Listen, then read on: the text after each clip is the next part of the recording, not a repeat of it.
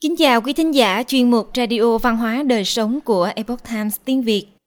Hôm nay, chúng tôi hân hạnh gửi đến quý thính giả bài viết của tác giả Barbara Denzer có nhan đề Làm cách nào để tạo niềm vui cho việc dạy học tại nhà? Bài viết được dịch giả Bồ Công Anh chuyển ngữ từ bản gốc của The Epoch Times. Mời quý vị cùng lắng nghe. Khi đại dịch virus Vũ Hán tràn tới, nhiều bậc phụ huynh còn lạ lẫm với việc dạy học tại nhà, ngay lập tức phải chuẩn bị sẵn sàng cho một năm học mới đầy thách thức của con mình. Một số người không thể chờ đợi để bắt đầu, có thể họ cảm thấy tự tin, biết rằng mình hoàn toàn sẵn sàng. Những người khác có thể lo lắng, liên tục hoàn thiện và xem lại kế hoạch hay hoài nghi quyết định của mình. Đó là một tâm lý bình thường khi ta lo lắng với những gì mình chưa biết. Khi bạn bắt đầu tham gia sâu hơn vào việc dạy học tại nhà và năm tháng trôi đi, khi bạn đánh giá đi rồi đánh giá lại xem mọi việc đang tiến triển như thế nào, hãy hỏi bản thân mình hai câu hỏi sau đây. Việc dạy học tại nhà sẽ ra sao nếu nó dễ dàng? Tác giả và nhà đầu tư tim ferriss đã mô tả lợi ích của câu hỏi này trong cuốn sách của ông, tribal of mentors, tạm dịch lời khuyên từ những nhà cố vấn hàng đầu thế giới. Ông nói, thật dễ dàng để thuyết phục bản thân rằng vạn sự khởi đầu nan rằng nếu bạn chưa đến giới hạn, nghĩa là chưa cố gắng đủ mà thôi. Điều này khiến chúng ta tìm kiếm những con đường trắc trở nhất, tạo ra những khó khăn không cần thiết cho quá trình này. Nhưng điều gì sẽ xảy ra nếu chúng ta sắp xếp mọi việc theo một cách nhẹ nhàng, thay vì phải căng thẳng?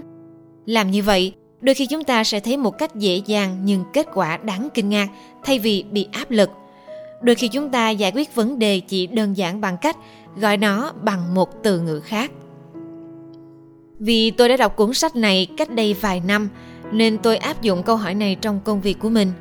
Từ việc viết những bài báo như thế này đến việc giặt là cho đến việc lập kế hoạch dạy học tại nhà, đặc biệt là khi việc này khá may rủi.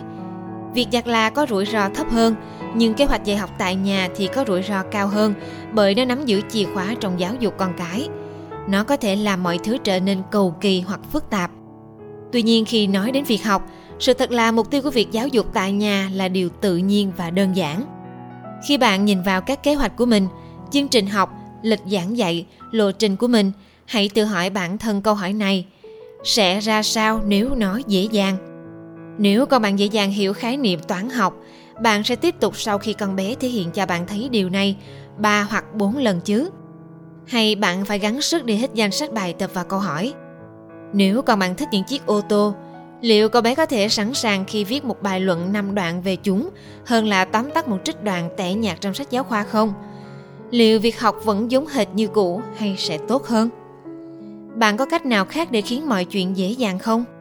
Điều gì về trường học tại gia khiến bạn cảm thấy khó khăn? Sẽ ra sao nếu điều đó thật dễ dàng? Hãy luôn hỏi bản thân điều này trong suốt cả năm học. Việc học tại nhà sẽ ra sao nếu nó vui vẻ và thú vị? Việc dạy học tại nhà là một cách sống và những gì bạn đang lên kế hoạch không chỉ đơn giản là một vài bài học mà còn là tuổi thơ của các con bạn.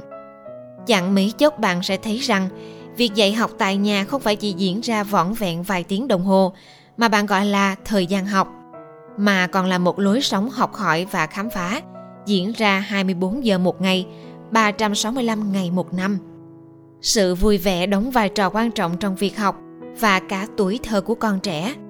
Vì vậy hãy hỏi bản thân, khi bạn lên kế hoạch và thống kê số bài học để hoàn thành một môn học, sẽ ra sao nếu việc học trở nên vui vẻ?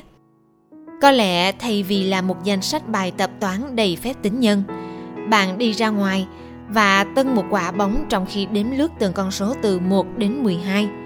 Sẽ ra sao nếu giả dụ bạn bỏ qua môn toán trong ngày đó và đưa con bạn 100 đô để mua rau củ quả?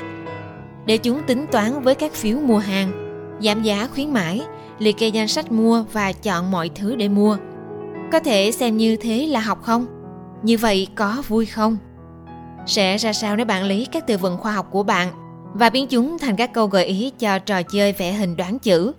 Sẽ ra sao nếu bạn đi tới một địa danh chiến tranh nổi tiếng thay vì đọc về nó trong sách? Sẽ ra sao nếu bạn học tại nhà cũng vui Thật là một câu hỏi giá trị cho việc giáo dục và niềm vui của con trẻ và cho tất cả mọi người mà gia đình bạn gặp. Bạn đang nghiên cứu, suy ngẫm, trao đổi, tổ chức gần như đã sẵn sàng Chỉ việc hỏi bản thân những câu hỏi này để có thể tạo một lớp kem sữa thơm ngon và rất đầy màu sắc lên món kem trái cây dạy học tại nhà này. Sẽ là một năm tuyệt vời, bạn có được nó rồi. Quý thính giả thân mến, chuyên mục Radio Văn hóa Đời Sống của Epoch Times tiếng Việt đến đây là hết. Để đọc các bài viết khác của chúng tôi, quý vị có thể truy cập vào trang web epochtimesviet.com. Cảm ơn quý vị đã lắng nghe, quan tâm và đăng ký kênh. Xin chào tạm biệt và hẹn gặp lại quý vị trong chương trình lần sau. Kính chúc mọi điều bình an và tốt lành đến quý vị cùng người thân.